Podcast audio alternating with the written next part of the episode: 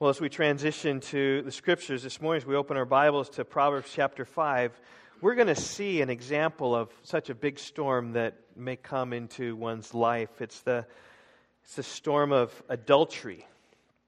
Now, I know this isn't such a pleasant topic to talk about here, um, and, and yet it is a catastrophe that sadly some of us may face.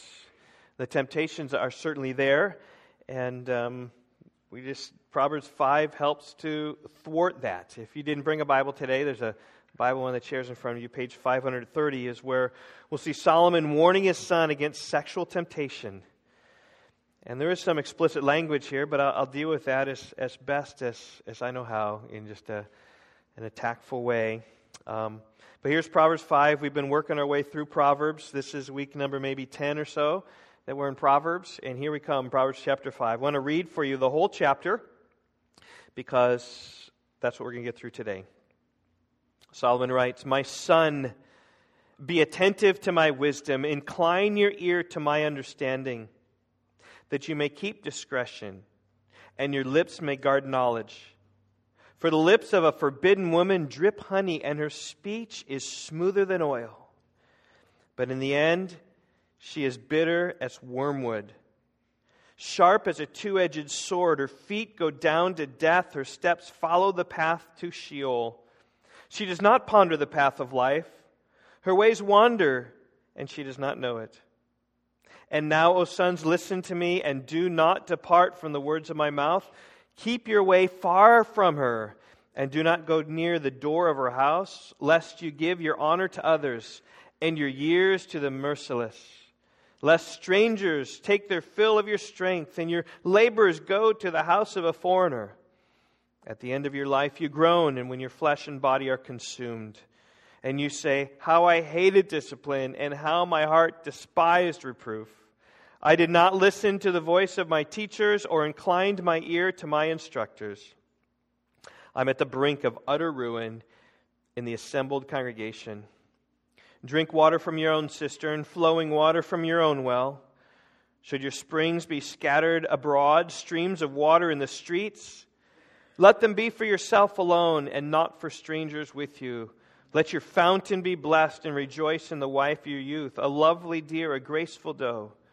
Let her breasts fill you at all times with delight. Be intoxicated always in her love. Why should you be intoxicated, my son, with a forbidden woman? And embrace the bosom of an adulteress. For a man's ways are before the eyes of the Lord, and he ponders all his paths. The iniquities of the wicked ensnare him, and he's held fast in the cords of his sin. He dies for lack of discipline, and because of his great folly, he is led astray.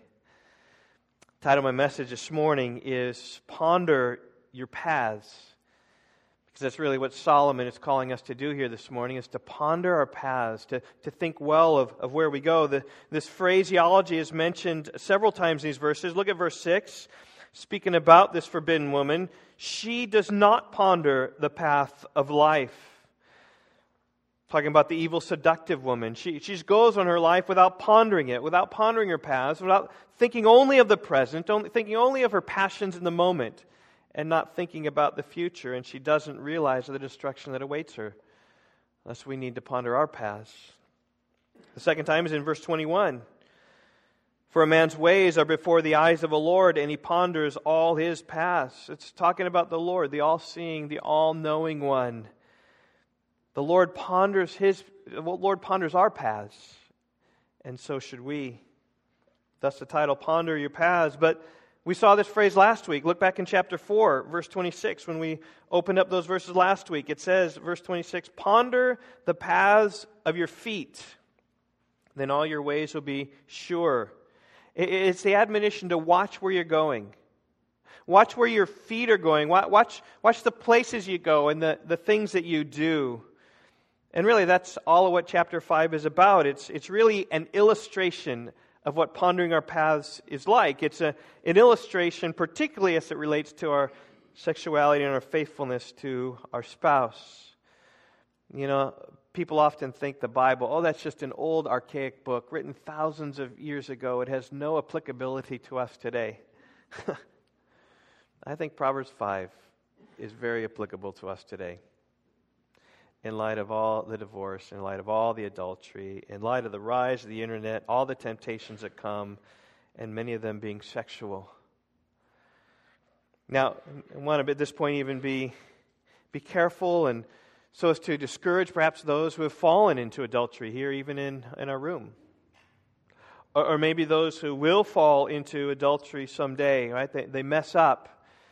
Just know that there is hope in the gospel of Christ. In 1 Corinthians 6, Paul is speaking about those in Corinth, and, and he said clearly, Do you not know that the unrighteous will not inherit the kingdom of God? And he said, Do not be deceived.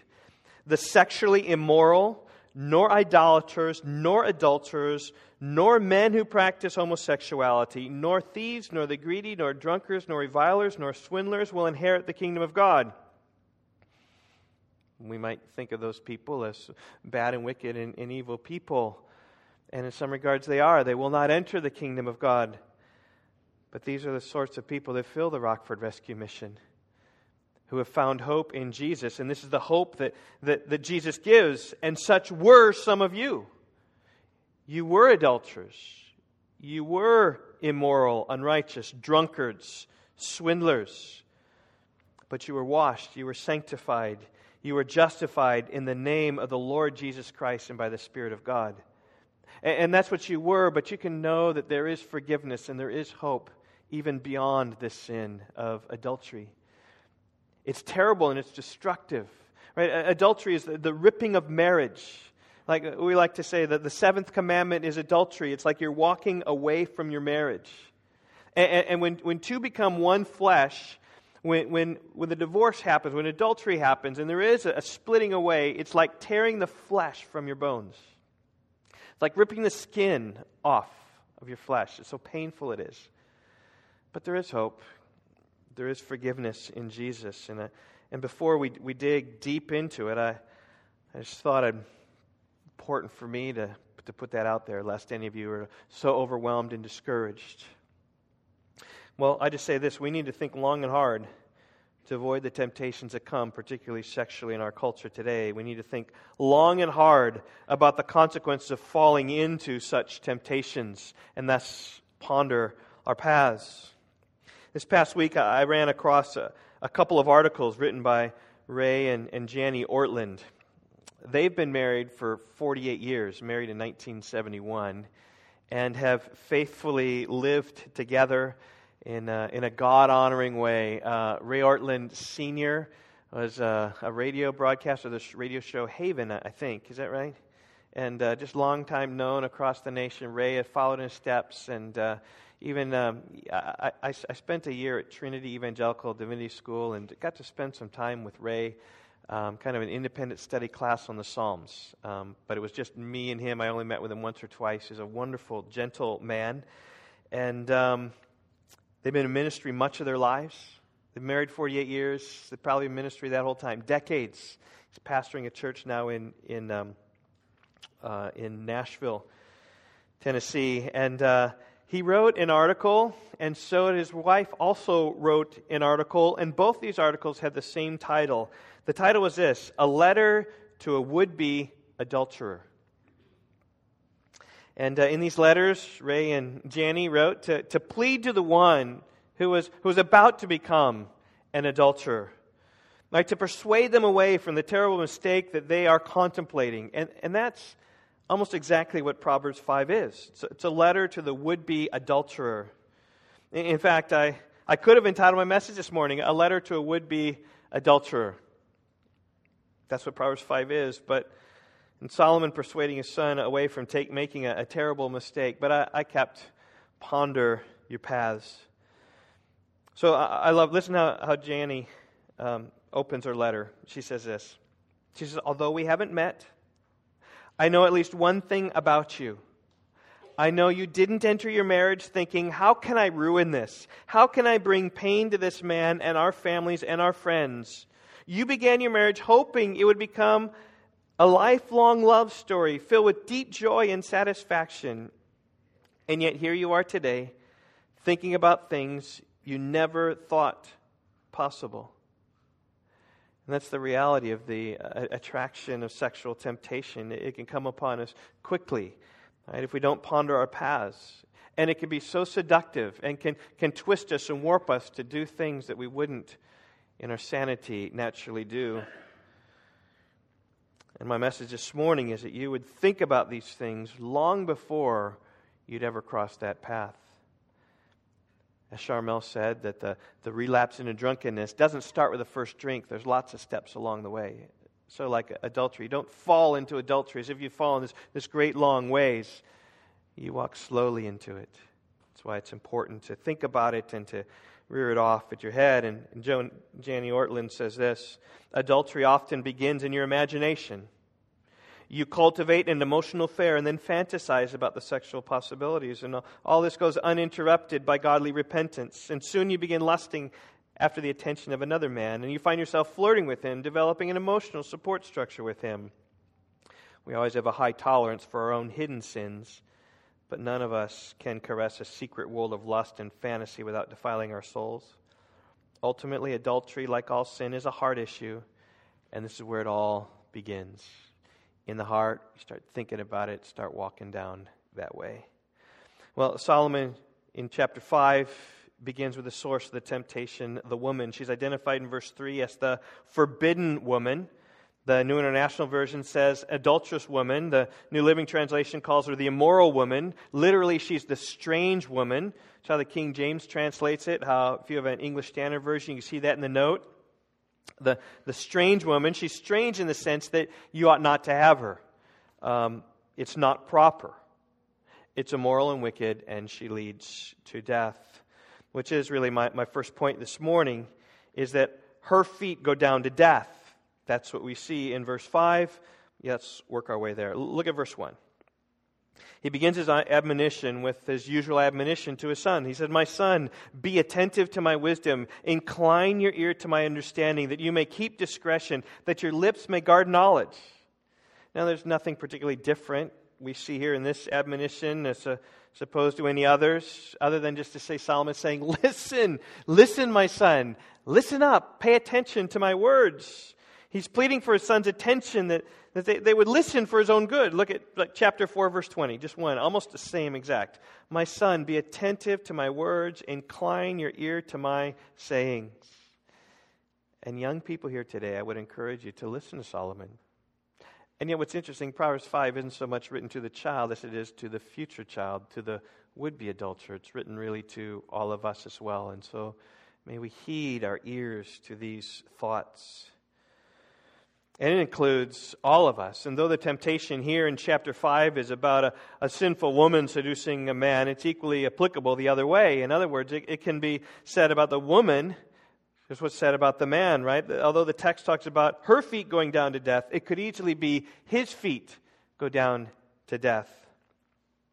Solomon's counsel to his son to avoid this woman could easily be a counsel to daughter to avoid that man as well. But for the sake of Proverbs 5, we'll incline ourselves mostly to the imagery that, that Solomon uses. Verse 3, we see Solomon's, as we see this woman's speech described. She's speaking, and her speech is attractive. Solomon says that her lips drip honey, and her speech is smoother than oil. In other words, right, she's telling you things you want to hear. She might be telling you how handsome you are. She might be telling you how strong you are, or how smart you are, or how talented you are. Listen, whatever strokes your ego, she's ready and willing to stroke. And um, likewise, women, men will do the same thing.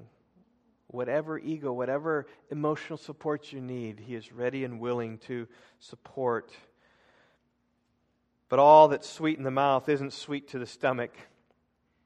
In verse 4, we see that her speech is really a sugar coated poison pill. Look at verse 4. In the end, she is bitter as wormwood, sharp as a two edged sword. Her feet go down to death. Her steps follow the path to Sheol. And that's my point. Her, point, her, her feet go down to death. That's not the first time that Solomon said this. Look back at chapter 2. The context here is the blessing that come upon the one who's, who's filled with wisdom, who's seeking wisdom like silver or gold. If you get this wisdom, verse 16, you will be delivered from the forbidden woman, from the adulteress with her smooth words, who forsakes the companion of her youth and forgets the covenant of her God. Her house sinks down to death, and her paths to the departed, and none who go to her come back, nor do they retain, regain the path of life.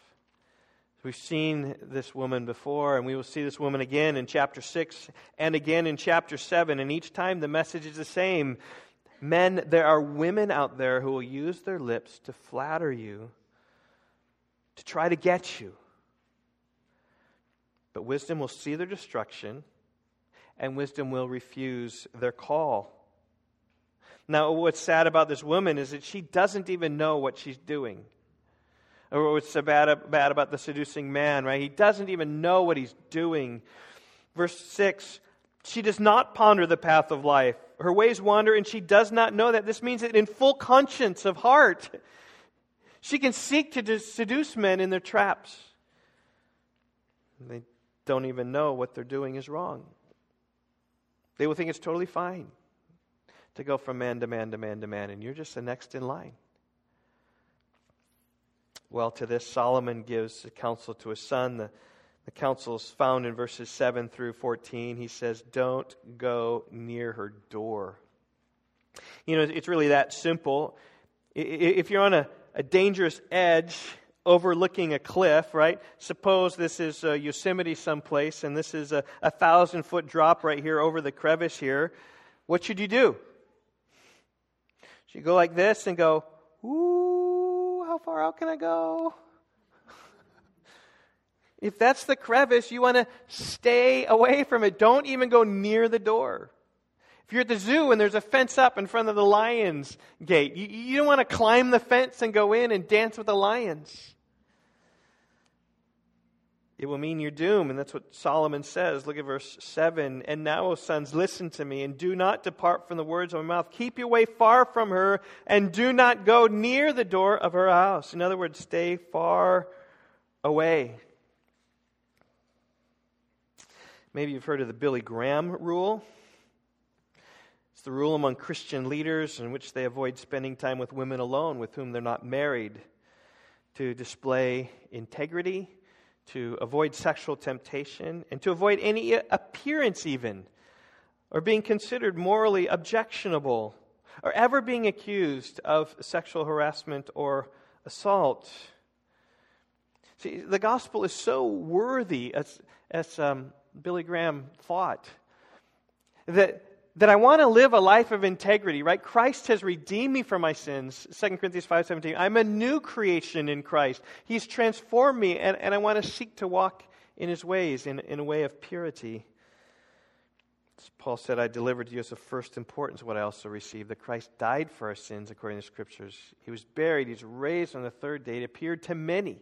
And, and that's the gospel that, that Paul gave to the Corinthians. They need to stand in that gospel, and that's what Billy Graham was trying to do with this rule that wasn't initially called the Billy Graham rule, but it was initially called the Modesto Manifesto because it was made in Modesto when he and his ministry compatriots were, were thinking about their own lives and thinking about the ministry and thinking about spreading the gospel through these tent meetings. They, they resolved, quote, to avoid any situation that would have even the appearance of compromise or suspicion regarding women, but also regarded finances and interactions with churches and publicity.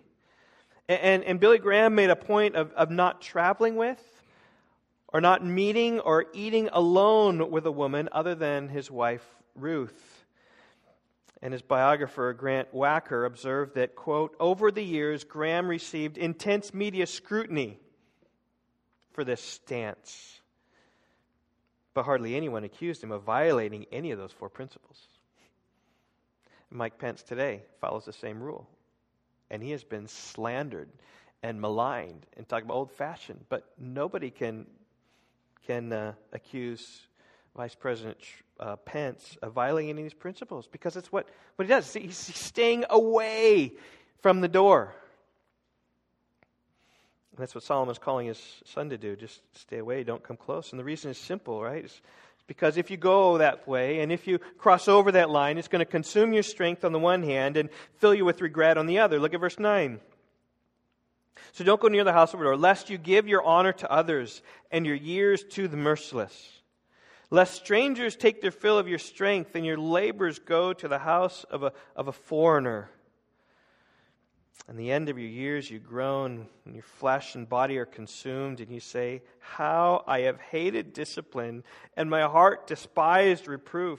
I did not listen to the voice of my teachers, or incline my ear to my instructors. I'm at the brink of utter ruin in the assembly. Right? You, you, get flavor here of uh, Proverbs chapter 1, right? When wisdom's crying out and ignoring wisdom. And then here went full fledged, fell into adultery, and then just says, Oh, oh, I just regret what I did. It was bad and sorrowful and paining and longing for a difference in life. Oh, if I could take back those, those months of my life, if I could take back that action, if I could take back that night, if I could take it back, I wish I would. It's what adultery will, will lead to. And again, I love what Jani Ortlund wrote in her letter to the would be adulterer. Quote, Adultery brings misery at so many levels. It brings the adulterer shame.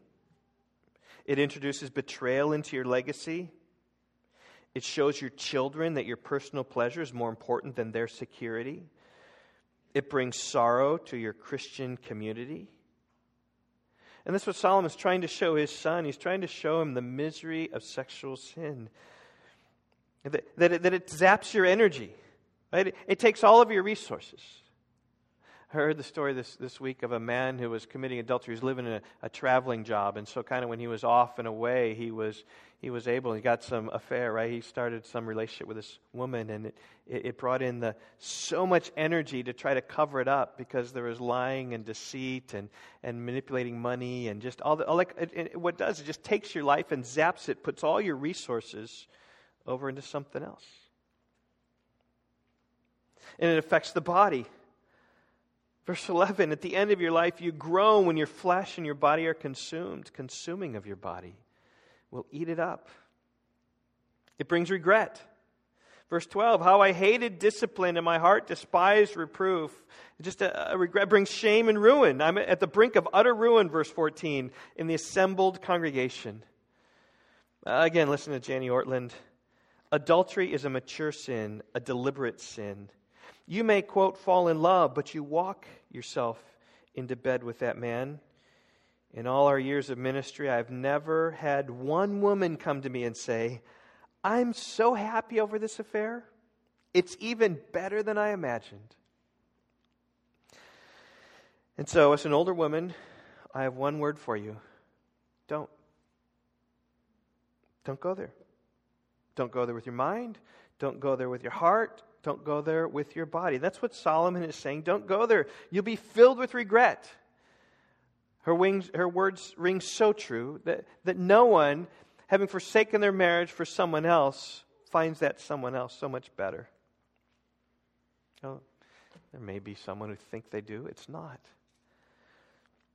Sexual sin never fulfills its promise of pleasure. It may be sweet for the moment, but it will be bitter in the end.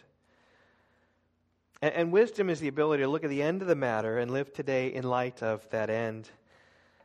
That's the case with the Billy Graham rule. It was established to protect Christian leaders. And it's no accident that after 60 years of ministry in America, there was no hint in Billy Graham of sexual impropriety.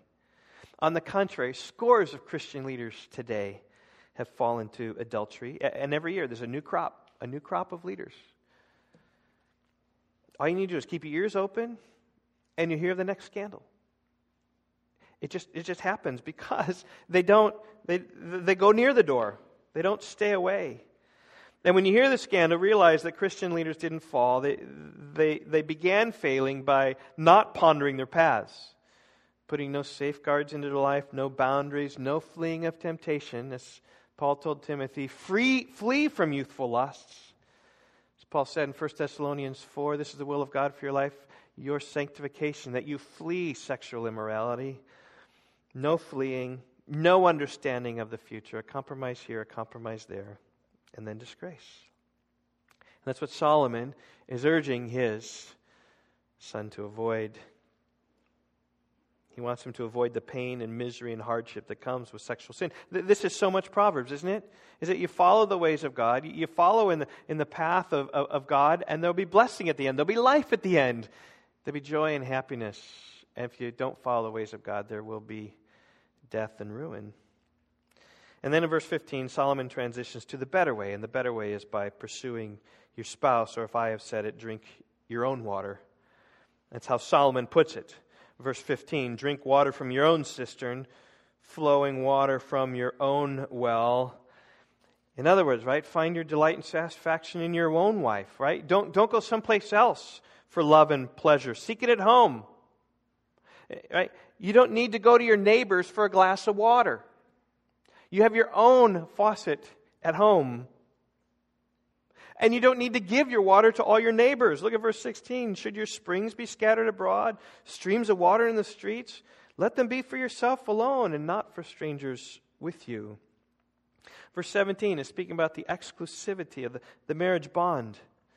As Jesus said, quoting Moses, a man shall leave his father and mother, they shall become one flesh. And then Jesus comments in Matthew 19, verse 6 they're no longer two, but one flesh. What therefore God has joined together, let no man separate. And when two people are married, they promise to be faithful to each other.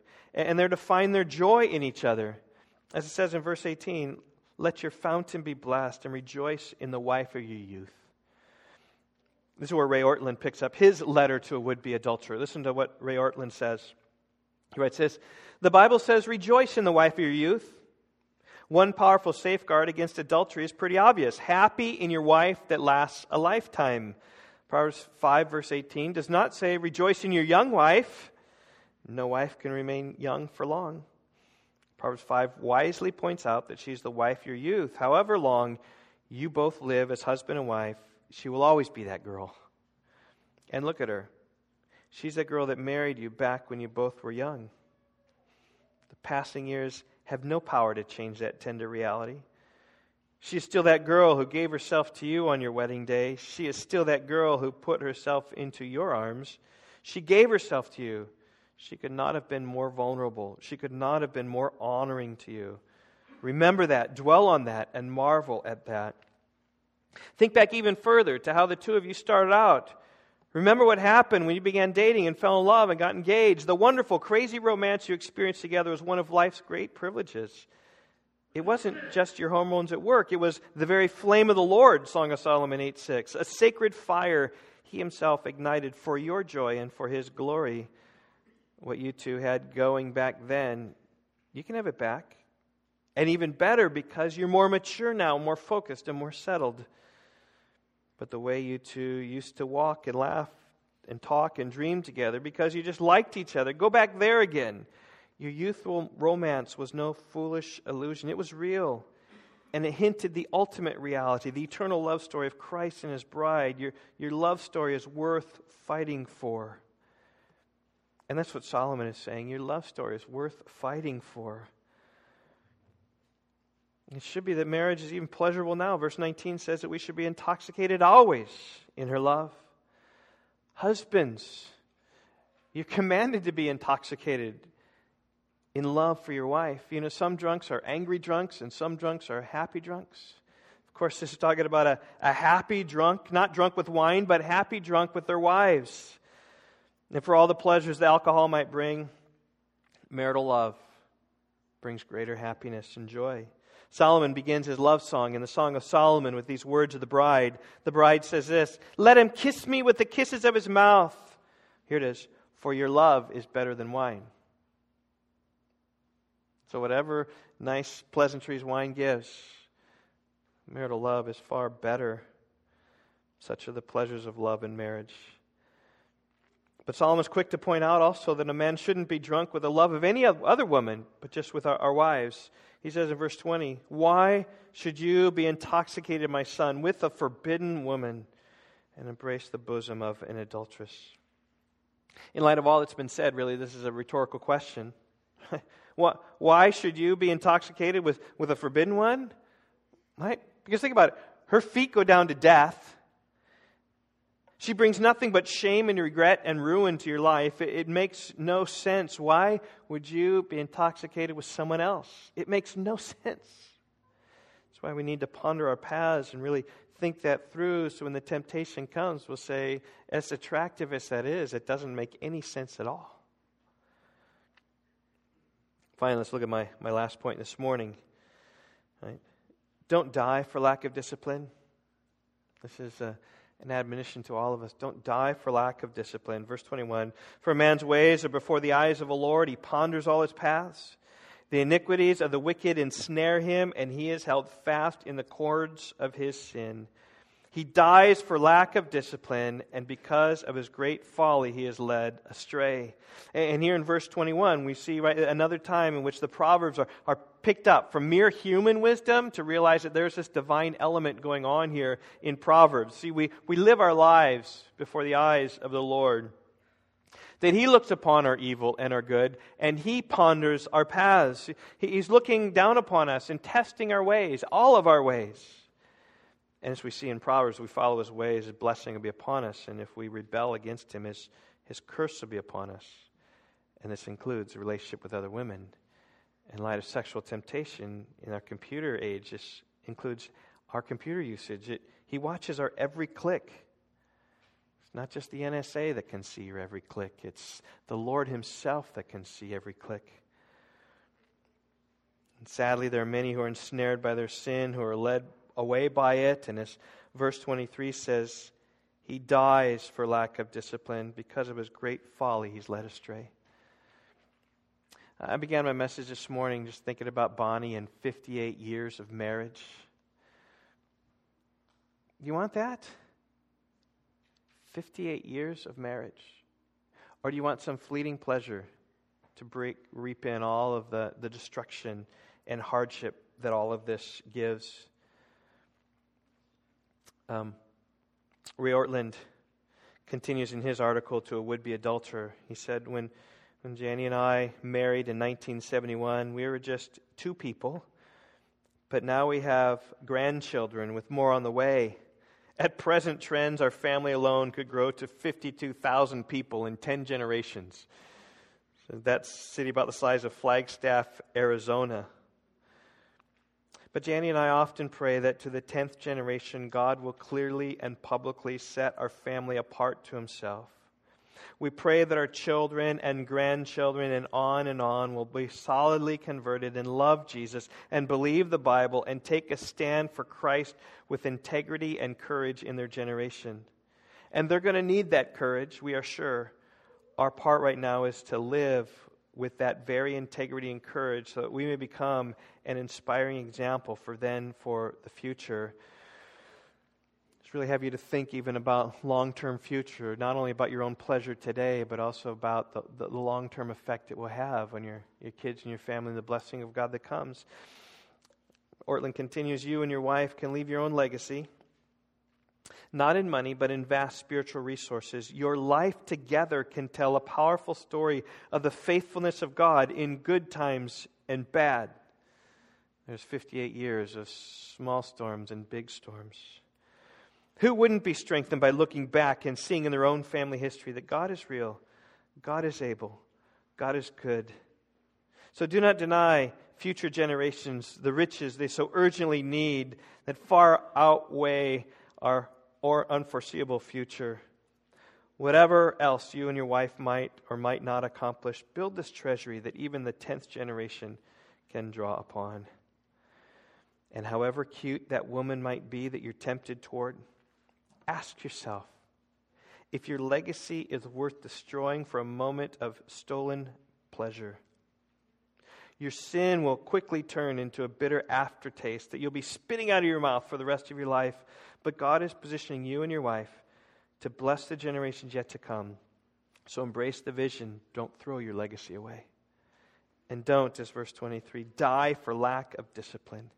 It's not worth it. And that's how Solomon argues. And I pray that that will help us in years to come, perhaps for some of you children, perhaps for some of you adults, maybe this week, maybe next month, maybe next year. May God give us solid marriages where we delight in the wife of our youth, right? The husband of our youth, right? Goes both ways. That we would, would, would honor Christ. God, that we would picture, right? That, that we would picture what the church is all about. A husband lovingly leading, and a wife reverently respecting her, her husband. May God give us such marriages. Let's pray.